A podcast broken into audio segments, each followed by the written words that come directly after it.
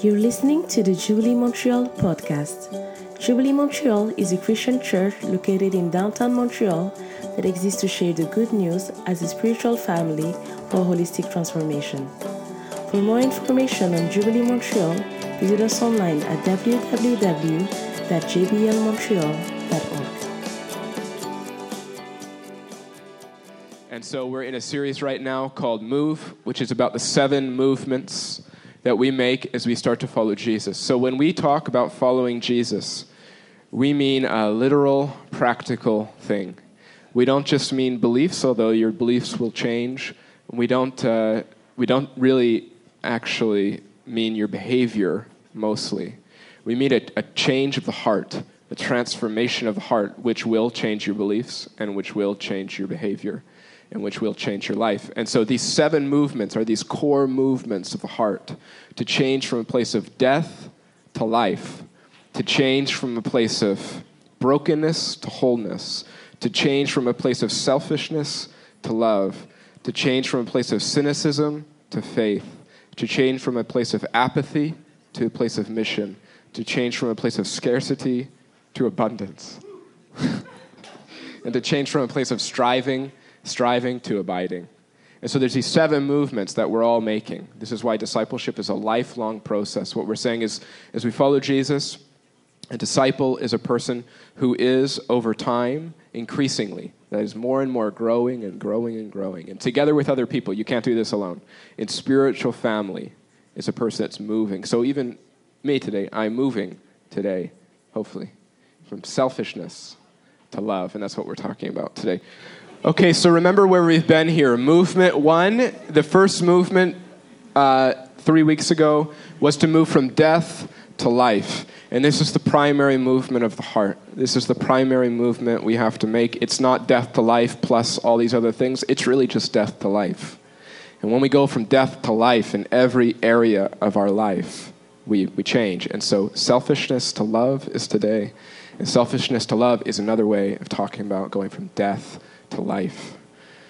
1 John chapter 3, verse 14 to 18, John writes, "We know that we have passed from death to life." How? "Because we love each other. Anyone who does not love remains in death. Anyone who hates a brother or a sister is a murderer, and you know that no murderer has eternal life residing in him. This is how we know what love is. Jesus Christ laid down his life for us, and we ought to lay down our lives for our brothers and sisters. If anyone has material possessions and sees a brother or a sister in need, but has no pity on them, how can the love of God be in that person? Dear children, let us not love with words or speech, but with actions and in truth." John sounds a lot like Jesus, eh? So selfishness. What is selfishness? This is maybe the way that's helpful for me to think about. You know what? Actually, if we don't receive love from God, we will either become, and I think just a few things. We'll either become self-absorbed. We'll talk about this as we go, because we'll be looking to fulfill ourselves. Okay, this is one type of person, maybe. Just self-absorbed. Or we don't think of ourselves as self-absorbed, but we're the kind of person that's trying to find that same kind of acceptance in other people. So we're going to either try to suck it out of ourselves. This might not make sense yet, but suck it out of ourselves, or I'm going to try to suck it out of other people. Okay? I'm always looking for love. And I need it. I really do. It's a genuine need. And so I'm either going to try to find it by finding it within myself. I'll explain what that looks like. Or I'm going to try to find it in someone else. That is selfishness. Selfishness is the orientation of life, if having your life oriented toward yourself.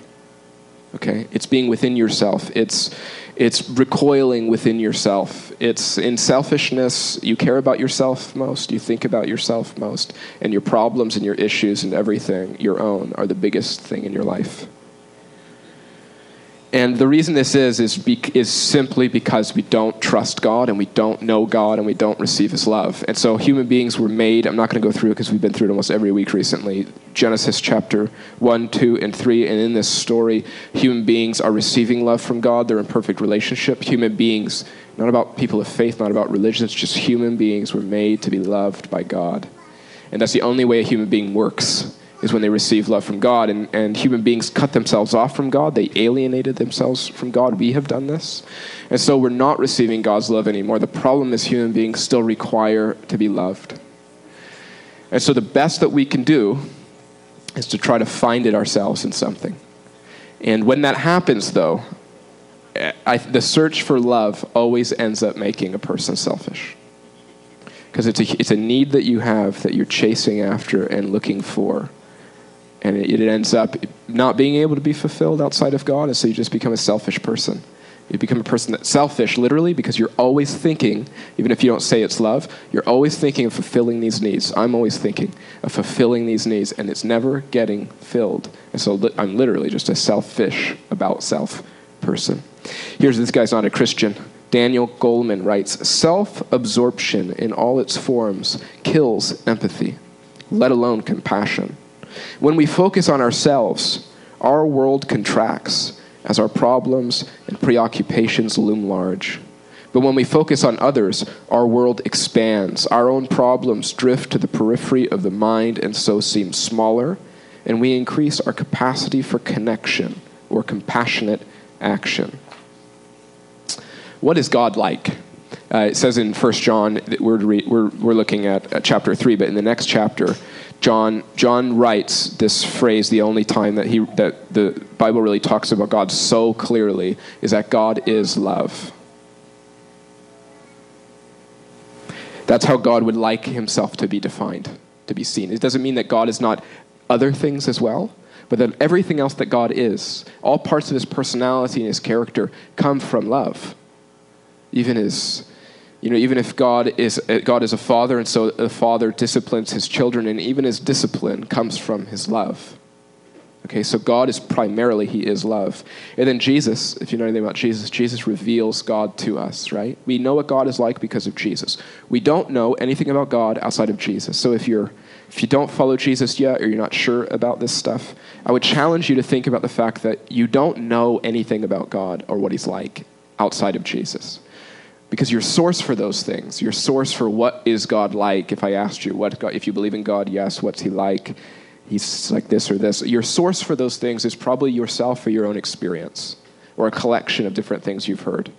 What we're saying is that none of that's enough. But Jesus himself, the historical Jesus and the Jesus that's revealed here, reveals God to us. Nothing more, nothing less. And so in the book of Philippians, I'm going to skip around a lot for the next few minutes, the book of Philippians, written by Paul, a letter to a church. He's writing about Jesus. He writes this. Philippians chapter 2, if you just want to write stuff down. Philippians chapter 2, verse 5 to 11. And notice all the similarities between this and what you looked at. "In your relationships with one another, have the same mindset as Christ Jesus had. Quote, who, being in very nature God," that is being exactly God himself, "did not consider equality with God something to be used to his own advantage. Rather, he made himself nothing by taking the very nature of a servant, being made in human likeness, and being found in appearance as a man. He humbled himself by becoming obedient to death, even death on a cross. Therefore, God exalted him to the highest place and gave him the name that is above every name, and at the name of Jesus, every knee should bow in heaven and on earth and under the earth, and every tongue acknowledge that Jesus Christ is Lord, to the glory of God the Father." What he said, what is God like? If we just look at this passage, what is Jesus like? If we just try to forget everything else we know, is God himself, revealed in Jesus, is humble, and he's about other people. God is the most selfless person that there's ever been. And the reason this is because God is love. And love is never selfish. Love is always directed out toward other people. So God himself is love. Jesus reveals a God who is never selfish, when God is revealed, it's like in the whole of human history, imagine we didn't really know God, only in like only in like a shadow. And then Jesus comes to reveal God and the way that God desires to be known by people. You know, it's like you decided to have like a party and, or I don't really know how to explain this. Let's just say I have a baby. This is a ridiculous example. And I'm gonna show the baby to you all, and I'm really excited. And so like I take the outfit for the baby. This is not me at all, but I take the outfit for the baby that I think is like the best outfit that we were given, the greatest outfit. And I show the baby to you in this outfit because I think it says something, you know. It's beautiful, it's nice. I want you to, you get what I'm saying here? Probably not, but this is God has planned this moment to show us who he is. And he decided to do it by saying, I want you to know what I'm like as a human being. So what I'm going to do is I'm going to come in the form of a servant. And I'm going to show you that I'm love. And what love looks like is it looks like servanthood, selflessness, sacrifice on behalf of other people. Not from a place of have to. We'll talk about that at the end. Not for God doesn't have to do any of this. God is this. God has no choice but to give himself to other people. And so this is what God is like. So what is love, though? If God is love, what is love?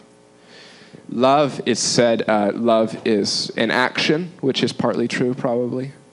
That love is, well, this is maybe the most common thing that you hear these days, is that love is an action because they're trying to correct that people just talk about love and it's meaningless. But beyond these things, love is a motive of the heart. Love is a motive of the heart. So it is action because the heart, when the heart loves, the heart's going to do something for you. If I love you, I'm going to do something for you. But really what love is it's a motive of my heart. It's a posture of my heart toward you or toward God. That is love. So love, when you really want to know if something's loving, don't just look at what happened, look at the motive. Because, I mean, that's why it makes sense, right? Like I could do something that looks loving for Matt, right? Like I could just say, Matt, I don't have much money, but everything I have is yours. And people are like, wow, that's really loving to Matt. But inside, what I'm thinking is, I really hope Eugene saw me give all that money to Matt so that I look very generous. This is not love. It's bankrupt. It has nothing to do with love. It's not just the action. It's the motive of my heart that is love. God's heart is only motivated by love.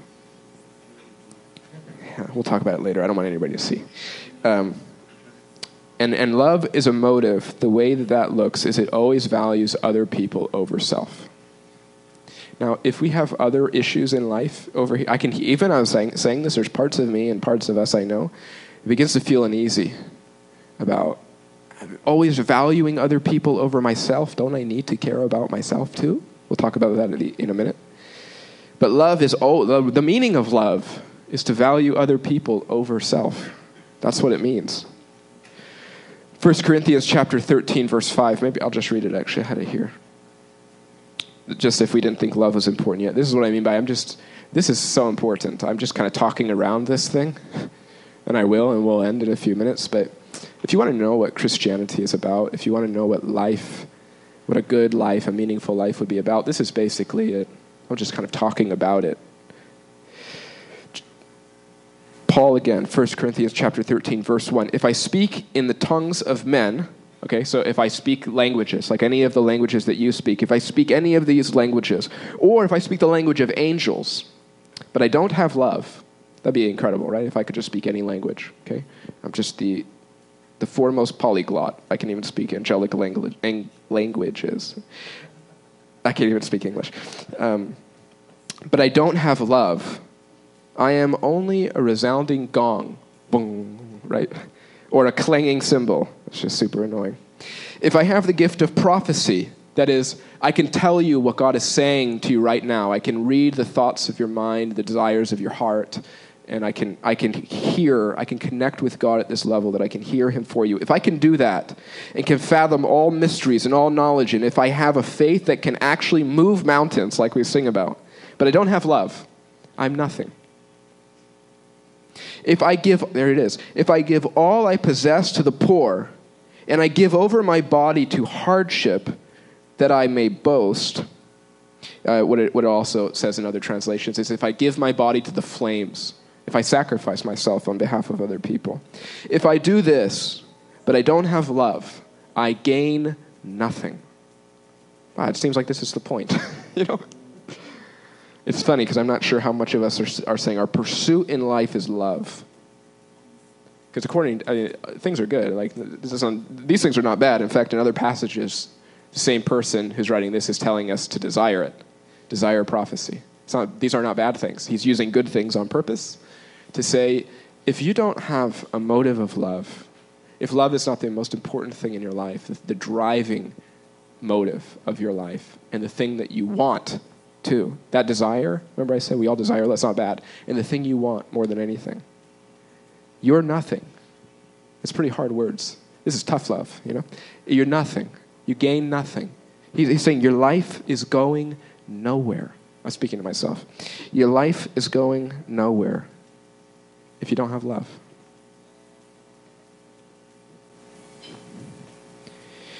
So one of the ways that we think about this, and I know that part of this idea maybe makes sense to us and we like it, but I think even after talking with some people this past week, I think this idea that I'm all about love, but I need to love self first. I get what we mean by that. But I think that in the passages we're looking at, this is a very unhelpful way of thinking. Okay? So what I want to show is for a second that we should throw out the idea that we have to love ourselves and instead replace it with something that's better. Okay? You're familiar with this idea?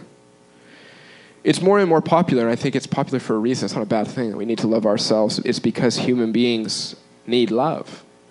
And I know that Christians say this too. I've said this too. But imagine for a moment that you or someone you know that doesn't have a relationship with God, doesn't believe in God. And let me show you why it's really understandable that somebody would come to the place where they think they need to love themselves.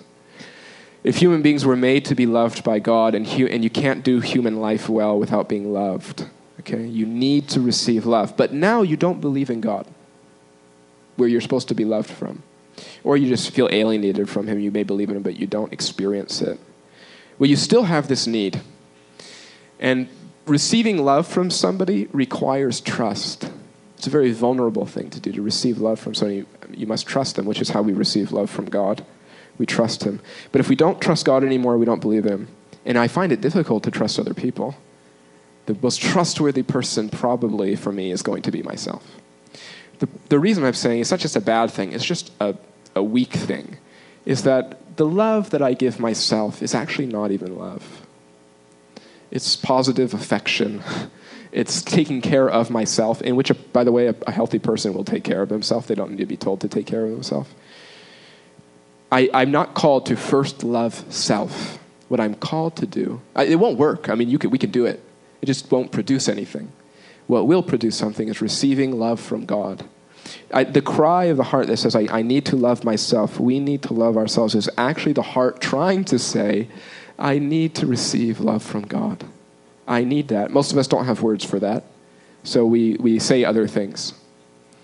But what we're doing, what we mean, what our heart means that can't say is, I need to receive love from God. Now, the person that receives God's love will be a person that takes care of themselves, you know. If I'm loved by God and I'm receiving love from God, I'm not going to kill myself by working 80 hours a week, okay? I'm not going to do that naturally because I feel that I'm valuable to God. The scriptures talk elsewhere, if you just want to look at it, where it just assumes that people love themselves. The love of self is everywhere. It's selfishness, right? That's why it's just a little change. Say, what do we mean by love self? What we really need is to be loved by God. And that will change, especially because some people do have really negative views of themselves, right? They do have negative views of themselves. What they need, though, is they need to receive love from God. It's going to be impossible to get out of self-hatred and stuff like that in and of yourself still, right? I mean, it's actually even hurtful, I think, to tell someone that that's what they need. When they might hate self, to tell them to love self. Well, you got to get out of that somehow, and the only way to get out of it is to receive what is actually love.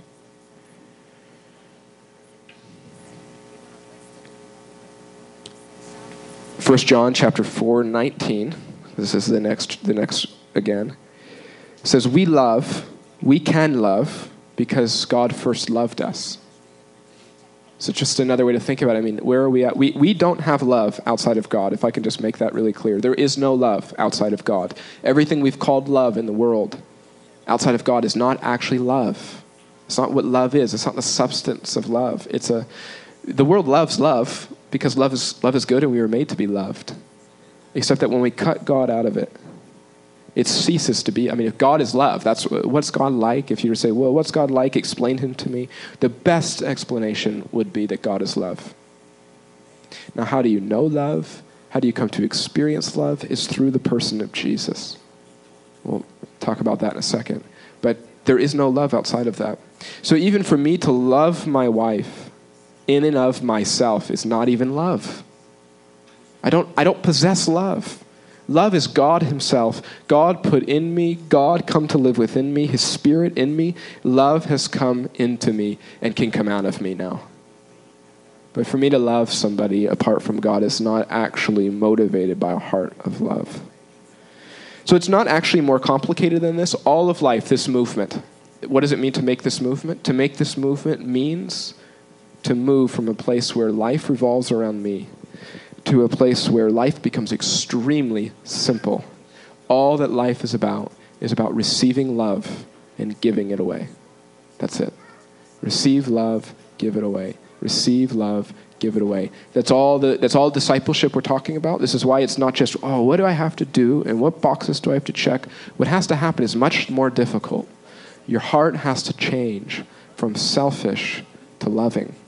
And when that happens, when you move from selfish to loving, life becomes much simpler.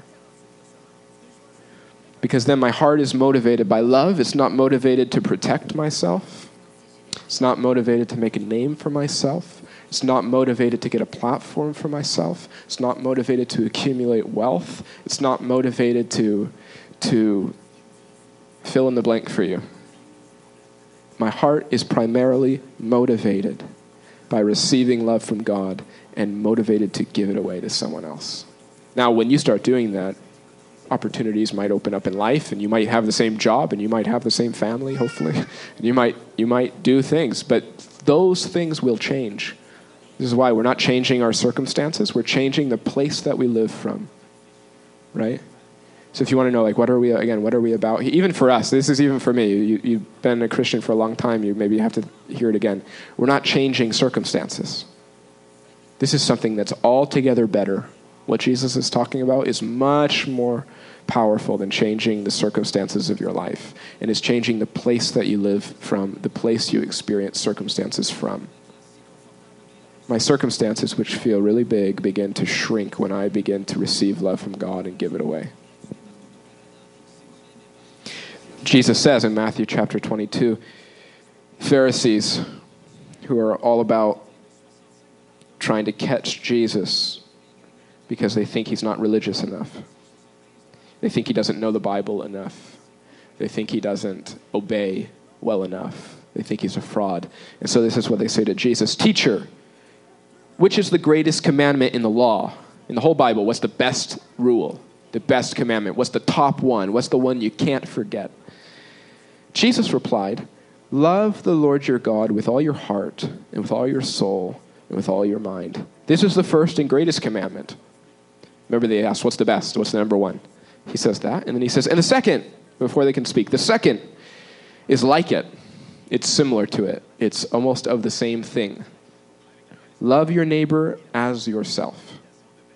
All the law, so this is like, most of this book, all the law and the prophets hang on these two commandments. Love God, love other people. He catches them. They kind of walk away. They don't know what to say, which is what Jesus constantly does to them. And I want you to see what he does for people that need rules. And not only need rules, right? They don't just care about the rules. They care about power. They don't want Jesus speaking. That's the thing. They want to speak. That's the problem. So they don't want Jesus to speak. What does Jesus do that shuts them up? Is he doesn't just give them like, oh man, you really switched up what I was saying there. I don't know what to say. He calls out the thing that they don't have too, right? They stand there judged because they are all about the rules. And the one thing he tells them, it's not only correct that everything's actually about loving God and loving others, but what he says, the one rule he says is probably the one they don't follow. Love God with everything you have, which is doubly terrible because God is standing in front of them. You know, and they can't do it. And it's awkward. That's a good way to say it. Love God with everything you have. Everything you are, love God. Think about it like motive. Everything you are, everything you have, everything you possess, love God with it. And second, this is how it works. Second, what's more important, loving God or loving other people? The passage is this kind of like odd balance between to love God is to love people. To love people is to love God. That's all it's about. So don't ask me what the rule is. This is it. I mean, sometimes we can get in trouble for that, but it's why we're not concerned with the behavior. I'm not concerned with the behavior because that's not what Jesus is concerned about. So should you do bad things? No, probably not, but most people know that. I think you have to come somewhere boring and hear it. What Jesus is saying is that beyond that, it doesn't matter. You could do all the right things and be worthless. He doesn't say that. Maybe that's too strong, but your life won't matter. That's pretty strong anyway. You could do all the right things and your life won't matter. That's the difference, by the way, if you're still new, between what I'm saying and what being a religious person means or following a religion. The difference is it's not about what you should do. It's about your heart being changed. And if your heart is changed, well, then what happens? So the yellow card. If your heart is changed, what will automatically happen? We know that we've passed from death to life. I know my heart has gone from dead to alive because I love those around me. It will change, but my motive will change, right? So if you just told me, Christians love each other, that's what they do, so you should do that. That's actually not what the passage is saying, although we can interpret it like this. If you're a Christian, Christians should love people, so you should love people. That's actually the opposite of what it's saying. People who are actually alive love people, period. Nothing else to say. That's it. It's not, if you are, do it. It's, if you are, you will do it.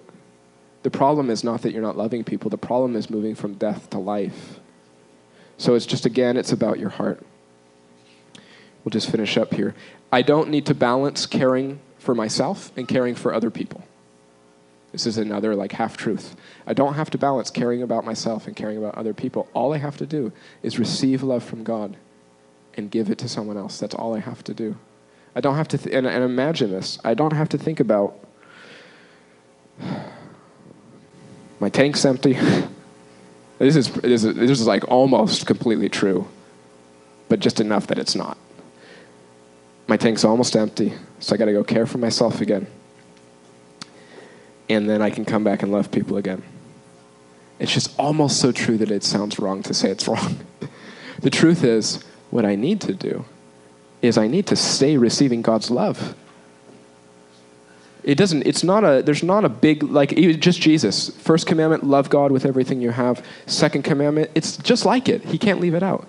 Love your neighbor as yourself. Love your neighbor as if they were you, is what it means. Not love yourself, then love other people. He's saying, it later in the New Testament says, no one's ever hated their own body. I would question it, I don't know. But what he means is, even self-harm is a form of selfishness. As much as someone that's struggling with that, it's hard to hear that kind of thing. We're all selfish, and it's awful, and they need help. I need help. But to move away from selfishness means that I am actually just not concerned about me.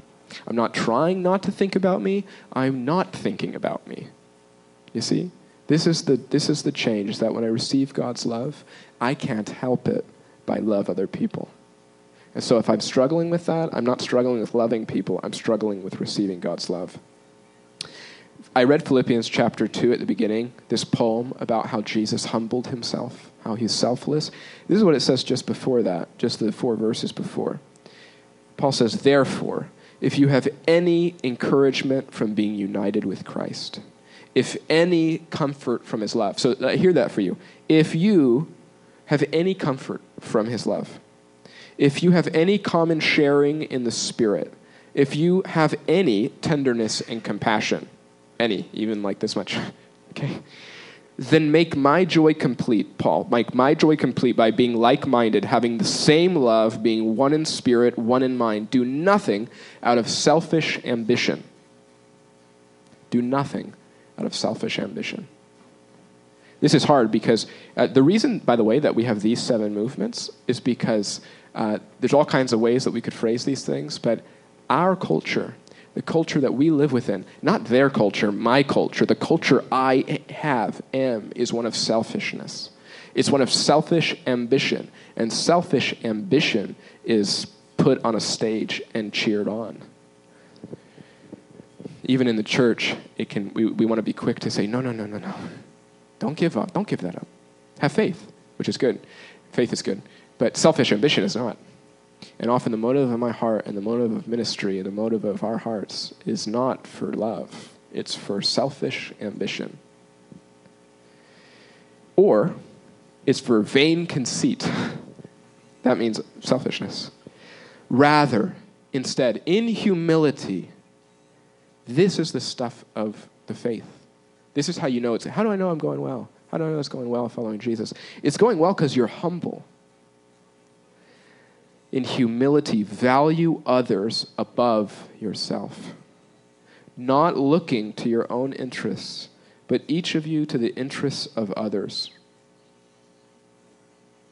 They say this is what love is. If you know God, this one. I know I haven't talked about it much on purpose. 1 John. You know you've passed from death to life because you love each other. I'm going to skip down to verse 16. This is how we know what love is. We don't even know. I said that before. I've been trying to talk around it. We don't even know what love is outside of Jesus. We know what love is because Jesus laid down his life for us. Love itself sacrificed itself for me. That's what love is. Love is not caring about self at all. Love is getting beyond self, not thinking about self, not trying not to think about self, just not. If anyone has material possessions and sees a brother or sister in need but has no pity on them, this is a correction. You hear it? This is a correction. If anyone has material possessions and sees a brother or sister in need but has no pity, feels nothing for them, how can the love of God be in that person? That's what he's concerned about. He's not concerned actually about the action. He's concerned about whether the love of God is in them. See, I'm just going to end. I said that twice. It's nearly impossible to force ourselves to stop being selfish. That's the catch. It's very difficult to just stop being selfish. If I just told you, stop, don't be selfish anymore. Think about everybody else. Don't think about yourself. It's difficult. To move from selfishness to love, just like all the movements, does not happen by trying harder. What we have to do is come to experience God's love.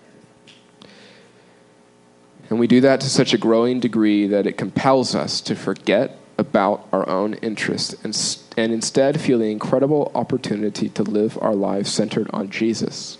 When you do that, you begin to love other people. A life that's centered on Jesus is a life that's permeated with love for God and with those around us. John chapter 13:34. A new command I give you, Jesus said to his followers before he left. Love one another. As I have loved you, so in the same way, exactly the same way, love each other. By this, everyone will know that you're my disciples if you love each other. The thing that Jesus calls us to do is the thing that's harder than miracles.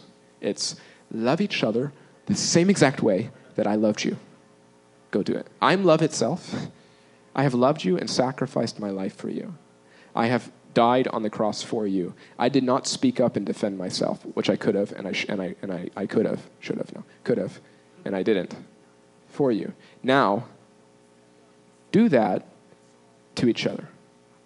If you do that, everyone will know that you're my disciple. Why? Because deep in the human heart, whether it's clogged or broken or hidden, people know that love comes from God. Whether they can voice it or not, they know when they see it, which is why people love love. They know love comes from God, and when they see you living out of the love of God, they'll know. There's something about you, I know. It's not about your right answer. This is why, by the way, all the evangelism stuff we talk about, it's not about having the right answer. It's actually not about having the right answer. It's great to have the wrong answer. The right thing is, are you a person of love? But then everything else is just going to work out. If love lives within you, it means the Holy Spirit's in you. If the Holy Spirit's in you, it means when you open your mouth, he's going to give you the words to say, right? It's just about receiving God's love and giving it away. Some of us have not received God's unconditional love, or we're not walking in it. We're not presently receiving it. And so we even hear these verses as laws. If you're a Christian, I mean, this one, 1 John's easy because John's tough love. We know that we pass from death to life because we love each other. Anyone who does not love remains in death. Anyone who hates a brother or sister is a murderer. And you know that no murderer has eternal life, man. That's tough. Jesus says a lot of tough things too. Jesus is love, and he says a lot of tough things. That's what I'm wrestling through these days. God is a father who loves us unconditionally. Does not mean that sometimes what he says does not sting. But this is what he's not saying. He's not saying, well, of course you hate, right? Who's perfect? I don't know. So when I read it, I'm like, Even saying you're perfect, I go back and I'm like, no, I'm not humble. I'm not it. I just can't do it. So if you hate, you're a murderer, no eternal life in you. Oh. So if I'm a Christian, I'm supposed to love. So I'm supposed to love today. So how can I forget myself today? I'm really hurting and I'm having trouble. How can I forget that? And how can I love Matt again?